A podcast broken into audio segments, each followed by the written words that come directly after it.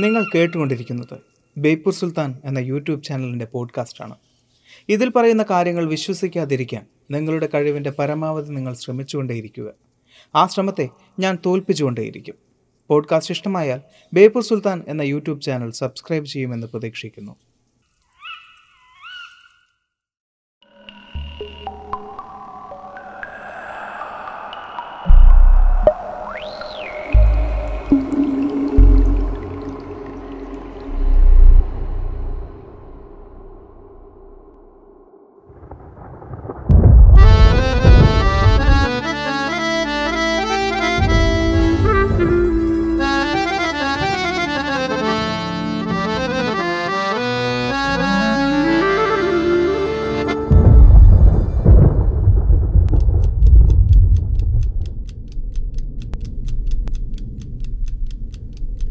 സമയം കൂടെ സഞ്ചരിക്കുന്നുണ്ടെങ്കിലും മനുഷ്യനെ നിയന്ത്രിക്കാൻ സാധിക്കാത്ത ഒന്നാണ് സമയം.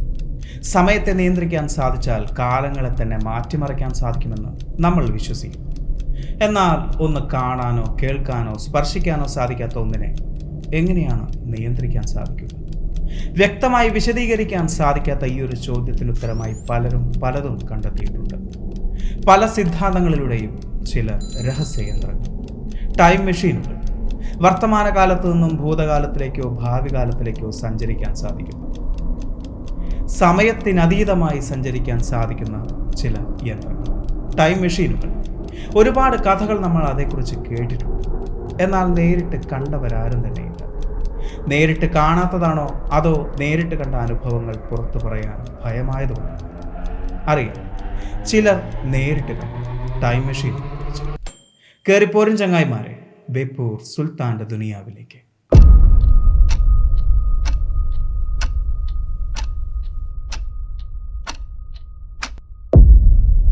കഥാകാരന്മാരുടെയും സിനിമാ സംവിധായകന്മാരുടെയും ഏറ്റവും ഇഷ്ടപ്പെട്ടൊരു വിഷയം തന്നെയാണ് ടൈം ട്രാവൽ. സമയത്തിലൂടെ ഭൂതകാലത്തിലേക്കും ഭാവി കാലത്തിലേക്കും സഞ്ചരിക്കാൻ സാധിക്കുമോ എന്ന ചിന്ത എന്നും ചർച്ച ചെയ്യപ്പെടുന്ന ഒരു വിഷയം തന്നെയാണ്. എന്നാൽ ശാസ്ത്രം വിശദീകരിക്കുന്നതനുസരിച്ച് നമ്മുടെ ഇന്നത്തെ ആധുനിക സാങ്കേതിക വിദ്യകളിലൂടെ ടൈം ട്രാവൽ സാധ്യമല്ല എന്നാണ് പറയുന്നത്. എന്നാൽ നമ്മൾ കണ്ടെത്തിയിട്ടുള്ള സാങ്കേതിക വിദ്യകളെല്ലാം തന്നെ പരസ്യമാണ്? അല്ല, ചിലത് അതീവ രഹസ്യമാക്കി സൂക്ഷിച്ചിട്ടില്ലേ എന്നുള്ള ചോദ്യങ്ങളും പുറത്തു വരുന്നുണ്ട്. അതായത്, ജനങ്ങളുടെ സംരക്ഷണത്തിന് വേണ്ടിയും ചില രഹസ്യ സംഘടനകളുടെ നിലനിൽപ്പിന് വേണ്ടിയും ചില സാങ്കേതിക വിദ്യകൾ അതീവ രഹസ്യമാക്കി ഒളിപ്പിച്ച് വെച്ചിട്ടുണ്ട്. അങ്ങനെയെങ്കിൽ അതിനുള്ളിൽ ഉണ്ടാവില്ലേ ടൈം ട്രാവലും ടൈം മെഷീനും? ചില തെളിവുകൾ ഉറപ്പിക്കുന്നു ആ ചോദ്യത്തെ. കൃത്യവും സമ്പൂർണവുമല്ലാത്ത ഒരുപാട് കഥകൾ അതേക്കുറിച്ച് നമുക്ക് കേൾക്കാൻ സാധിക്കും. അത്തരം കഥകളിൽ ഉത്തരമില്ലാത്ത പല ചോദ്യങ്ങളും നമുക്ക് കണ്ടെത്താനും സാധിക്കും. സമയത്തിലൂടെ സഞ്ചരിക്കാൻ സാധിക്കുമെന്ന് വിശ്വസിച്ച് സ്വയം പരീക്ഷണ വിധേയരായ ഒരുപാട് പേർ ഈ ഭൂമിയിൽ നിന്നും അപ്രത്യക്ഷരായിട്ടുണ്ട്. ഒരു തെളിവ് പോലും അവശേഷിപ്പിക്കാതെ അവർ സഞ്ചരിച്ചു പോയത് ഭൂതകാലത്തിലേക്കോ ഭാവി കാലത്തിലേക്കോ അതോ മറ്റേതെങ്കിലും ലോകത്തിലേക്കോ. ആയിരത്തി തൊള്ളായിരത്തി തൊണ്ണൂറ്റി അഞ്ചിലാണ് അത് സംഭവിക്കുന്നത്. അമേരിക്കയിലെ സ്റ്റാൻബറിയിൽ സമയത്തിലൂടെ സഞ്ചരിക്കാൻ അതിയായി ആഗ്രഹിച്ച ഒരാളുണ്ടായിരുന്നു, മൈക്ക് മാർക്കം. വീട്ടിൽ തന്നെ കാലങ്ങളായി പരീക്ഷണങ്ങൾ നടത്തുന്ന ഒരു പരീക്ഷണശാല മൈക്ക് നിർമ്മിച്ചിരുന്നു. വെറും ഇരുപത്തിയൊന്ന് വയസ്സ് മാത്രം പ്രായമുണ്ടായിരുന്ന ഒരു വിദ്യാർത്ഥിയായിരുന്നു മൈക്ക് മാർക്കം. ഒരു ടൈം മെഷീൻ നിർമ്മിക്കുക എന്നതായിരുന്നു മൈക്കിൻ്റെ ഉദ്ദേശം. അതിനുവേണ്ടി അയാൾ ഒരു ഉപകരണവും നിർമ്മിച്ചു. ആ ഉപകരണത്തിൻ്റെ രണ്ട് ധ്രുവങ്ങൾക്കിടയിലുള്ള എയർ റെസിസ്റ്റൻസ് കുറയ്ക്കാനായി കോമ്പാക്ട് ഡിസ്ക്ലേസർ ഉപയോഗിച്ചായിരുന്നു ആ ഒരു പരീക്ഷണത്തിൻ്റെ ആരംഭവും. ആ പരീക്ഷണത്തിനിടയ്ക്ക് എന്തോ ഒരു അപാകത അയാൾ ശ്രദ്ധിച്ചു. രണ്ട് ലേസറുകൾ കൂടി ചേർന്ന ഇടത്ത് എന്തോ ഒന്ന് സംഭവിക്കുന്നു. അത് അന്തരീക്ഷത്തിൽ ഒരു അടയാളം ഉണ്ടാക്കുന്നത് പോലെ. പതിയെ ആ അടയാളം വലുതായി തുടങ്ങുകയായിരുന്നു. അതിന് ഒരു ഗോളാകൃതിയായി മാറി. അതൊരു വോർട്ടെക്സ് ആകാമെന്ന് മൈക്ക് വിശ്വസിച്ചു. അതൊന്ന് പരീക്ഷിച്ചു നോക്കാൻ അയാൾ തീരുമാനിച്ചു. കയ്യിൽ കിട്ടിയ ഒരു മെറ്റൽ പീസ് ആ ഒരു ഗോളാകൃതിക്കുള്ളിലേക്ക് എറിയാൻ അയാൾ തീരുമാനിച്ചു. ഒരു ദീർഘനിശ്വാസമെടുത്ത് ആ മെറ്റൽ പീസ് അയാൾ ഗോളാകൃതിക്കുള്ളിലേക്ക് എറിഞ്ഞു. അത് അടുത്ത നിമിഷത്തിൽ തന്നെ അപ്രത്യക്ഷമാവുകയായിരുന്നു. തീവ്രമായ ചൂടുകൊണ്ട് അത് ഉരുകിപ്പോയതാവാം എന്നയാൾ വിശ്വസിച്ചു. ഒരിക്കൽ കൂടി പരീക്ഷിക്കാൻ കയ്യിൽ കിട്ടിയ മറ്റൊരു സ്ക്രൂ ആ ഗോളാകൃതിക്കുള്ളിലേക്ക് അയാൾ എറിഞ്ഞു. അതും അപ്രത്യക്ഷമാവുകയായിരുന്നു. എന്നാൽ മൈക്കിനെ അത്ഭുതപ്പെടുത്തിയത് മറ്റൊരു കാഴ്ചയായിരുന്നു. ഏതാനും നിമിഷങ്ങൾക്കുള്ളിൽ ഏതാനും മീറ്ററുകൾ ദൂരെയായി നേരത്തെ എറിഞ്ഞ മെറ്റൽ പീസും സ്ക്രൂവും പ്രത്യക്ഷപ്പെടുകയായിരുന്നു. താൻ തൻ്റെ ലക്ഷ്യത്തിലേക്ക് അടുക്കുകയാണോ എന്ന് മൈക്ക് വിശ്വസിച്ച് തുടങ്ങുകയായിരുന്നു. താൻ നേരത്തെ എറിഞ്ഞ ആ രണ്ട് വസ്തുക്കളും മറ്റൊരു മാനത്തിലൂടെയോ മറ്റൊരു കാലത്തിലൂടെയോ സഞ്ചരിച്ചായിരിക്കാം തൊട്ടപ്പുറത്തെത്തിയത് എന്ന് അയാൾ വിശ്വസിച്ചു.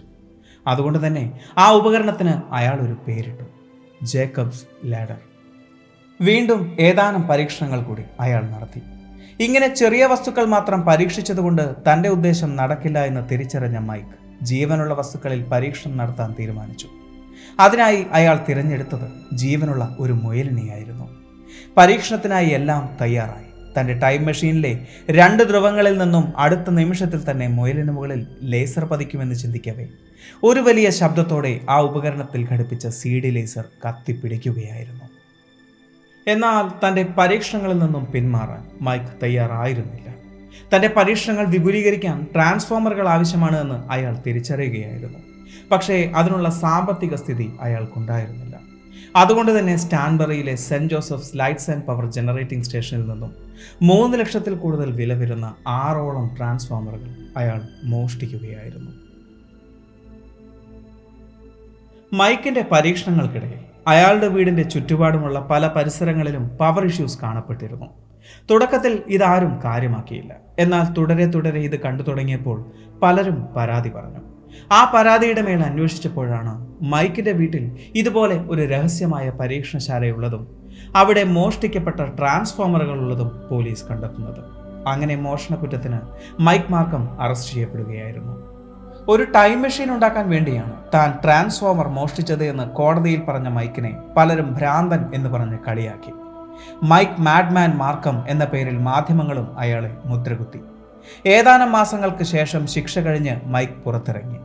ഇതിൽ ഒരു കോണ്ടന്റ് ഉണ്ട് എന്ന് തിരിച്ചറിഞ്ഞ ആർട്ട് ബെൽ എന്നറിയപ്പെടുന്ന അമേരിക്കൻ ടെലിവിഷൻ അവതാരകനായ ആർദർ വില്യം ബെൽ മൈക്കിനെ തൻ്റെ കോസ്റ്റ് കോസ്റ്റ് എന്ന റേഡിയോ ഷോയിൽ അതിഥിയായി ക്ഷണിക്കുകയായിരുന്നു.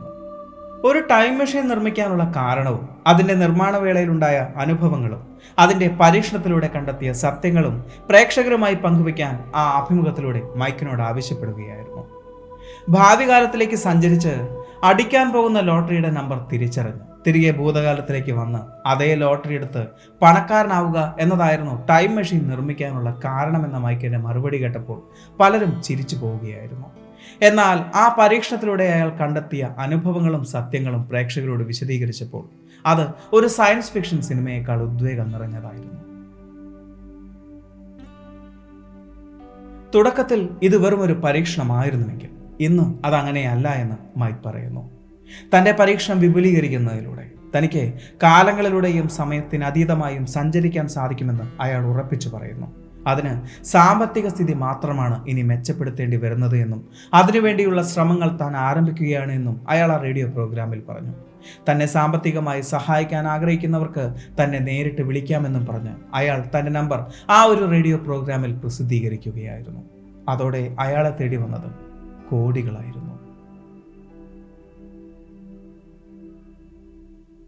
തന്നെ തേടിയെത്തിയ കോടികളുടെ സാമ്പത്തിക സഹായത്തോടു കൂടി തൻ്റെ പരീക്ഷണങ്ങൾ അയാൾ പുനരാരംഭിക്കുകയായിരുന്നു. അതിലൂടെ തന്നെ തന്നെ പരീക്ഷിക്കാൻ അയാൾ തീരുമാനിച്ചു. അതിനായി ഒരു കിലോ വാട്ട് പവറിനെ മൂന്ന് മെഗാവാട്ടായി അയാൾ ഉയർത്തി. യു എസ് മിലിറ്ററി ഫിലാഡൽഫിയ എക്സ്പെരിമെൻറ്റിൽ ഇൻസ്റ്റാൾ ചെയ്തതുപോലെയുള്ള അതിനോട് സാമ്യം തോന്നുന്ന ഒരു റൊട്ടേറ്റിംഗ് മാഗ്നറ്റിക് ഫീൽഡും അയാൾ ഇൻസ്റ്റാൾ ചെയ്തു. ഏതാനും മാസങ്ങൾക്കുള്ളിൽ തന്നെ ഒരിക്കൽ കൂടി ഒരു ഇൻ്റർവ്യൂവിന് ആർട്ട് ബെൽ മൈക്കിനെ ക്ഷണിച്ചു. അന്ന് അയാൾ പറഞ്ഞു, ഇനി തൻ്റെ ഉപകരണത്തിൽ പരീക്ഷിക്കപ്പെടുന്നത് തൻ്റെ ശരീരമായിരിക്കുമെന്നും താൻ ടൈം ട്രാവൽ ചെയ്യാൻ പോവുകയാണ് എന്നും.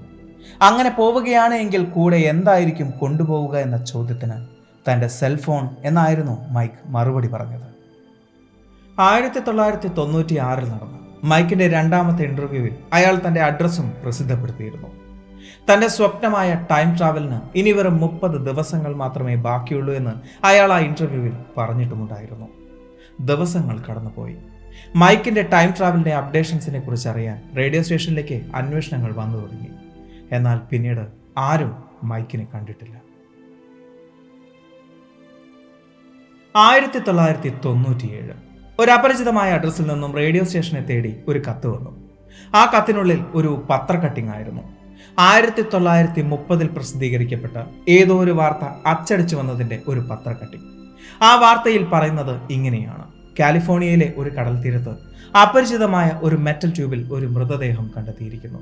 അത് മനുഷ്യൻ്റെ അവയവങ്ങൾ ചിതറിയ നിലയിലായിരുന്നു. മുഖം അവ്യക്തമായിരുന്നു. ഏവരെയും അത്ഭുതപ്പെടുത്തിയത് ആ വാർത്തയിൽ അച്ചടിച്ചു വന്ന മറ്റൊരു വരിയായിരുന്നു.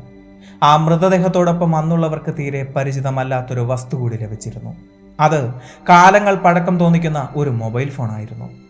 ആയിരത്തി തൊള്ളായിരത്തി തൊണ്ണൂറ്റിയാറിൽ നിർമ്മിക്കപ്പെട്ട ഒരു മൊബൈൽ ഫോൺ കാലങ്ങളുടെ പഴക്കത്തോടുകൂടി ആയിരത്തി തൊള്ളായിരത്തി മുപ്പതിൽ ഒരു മൃതദേഹത്തോടൊപ്പം കണ്ടെത്തിയത് എങ്ങനെയായിരിക്കും? ആയിരത്തി തൊള്ളായിരത്തി തൊണ്ണൂറ്റിയേഴിൽ സംഭവിച്ച മൈക്ക് മാർക്കത്തിന്റെ തിരോധാനം, ആയിരത്തി തൊള്ളായിരത്തി മുപ്പതിൽ പ്രസിദ്ധീകരിക്കപ്പെട്ട ഒരു പത്രത്തിൽ കണ്ട അജ്ഞാത മൃതദേഹത്തിന്റെ വാർത്ത, ഇത് രണ്ടും കൂട്ടി വായിക്കുമ്പോൾ നമുക്ക് ചിലത് മനസ്സിലാക്കാൻ സാധിക്കുന്നുണ്ട്. അങ്ങനൊരു വാർത്ത സത്യം തന്നെയായിരുന്നു. അങ്ങനൊരു അജ്ഞാത മൃതദേഹം കണ്ടെത്തിയിരുന്നു. ആ മൃതദേഹത്തോടൊപ്പം കാലങ്ങൾക്കിപ്പുറം കണ്ടെത്തിയ മൊബൈൽ ഫോണിന്റെ ആകൃതിയിൽ ഒരു വസ്തുവും ഉണ്ടായിരുന്നു. അങ്ങനെയെങ്കിൽ അതിനർത്ഥം ടൈം ട്രാവൽ സത്യമാണ് എന്നാണോ? അതൊരു സത്യം തന്നെയാണ്. ഭൂതകാലത്തിൽ തെളിവുകൾ അവശേഷിപ്പിച്ച് ഭാവി കാലത്തിലൂടെ സഞ്ചരിച്ച ഒരു ടൈം ട്രാവൽ.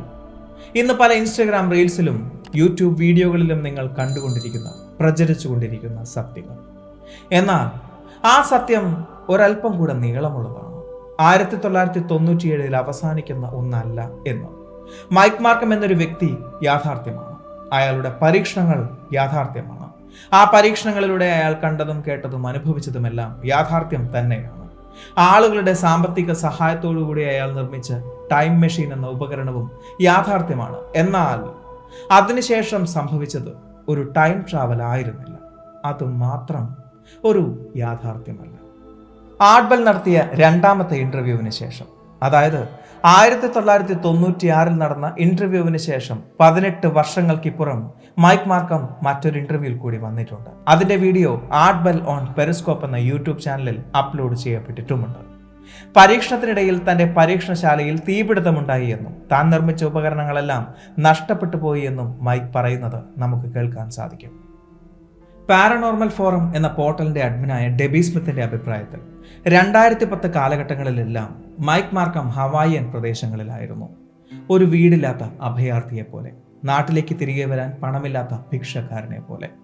തന്റെ പരീക്ഷണങ്ങൾക്കായി പണം ചിലവഴിച്ചവരെ ഭയന്നിട്ടായിരിക്കാം അയാൾ നാടുവിട്ടത്. ഒരുപക്ഷെ ടൈം ട്രാവൽ സാധ്യമായിരുന്നുവെങ്കിൽ എന്നയാൾ ഏറ്റവും കൂടുതൽ ആഗ്രഹിച്ച നിമിഷങ്ങളായിരിക്കാം അത്. ആയിരത്തി തൊള്ളായിരത്തി മുപ്പതിൽ കാലിഫോർണിയൻ കടൽ തീരത്തു നിന്നും കണ്ടെത്തിയ മൃതദേഹം മൈക്കിൻ്റെതല്ല. എന്നാൽ ആ മൃതദേഹത്തോടൊപ്പം കണ്ടെത്തിയ മൊബൈൽ ഫോണോ? അതും ഒരു ഡീബങ്ക്ഡ് മിസ്റ്ററിയാണ്. അന്ന് കണ്ടെത്തിയത് ഒരു ആന്റിന മൊബൈലിന്റെ രൂപത്തിലുള്ള വെള്ളവും മണലും കൂടി ചേർന്നൊരു വസ്തു മാത്രമായിരുന്നു. ഇന്നും ഇന്റർനെറ്റിൽ മൈക്കിന്റെ ഒരുപാട് ടൈം ട്രാവൽ കഥകൾ പരക്കുന്നുണ്ട്. അത്തരം കഥകളുടെ താഴെ the real mad man Markham എന്ന റെഡിറ്റ് പ്രൊഫൈലിൽ നിന്ന് ചില കമന്റുകളും കാണാൻ സാധിക്കും.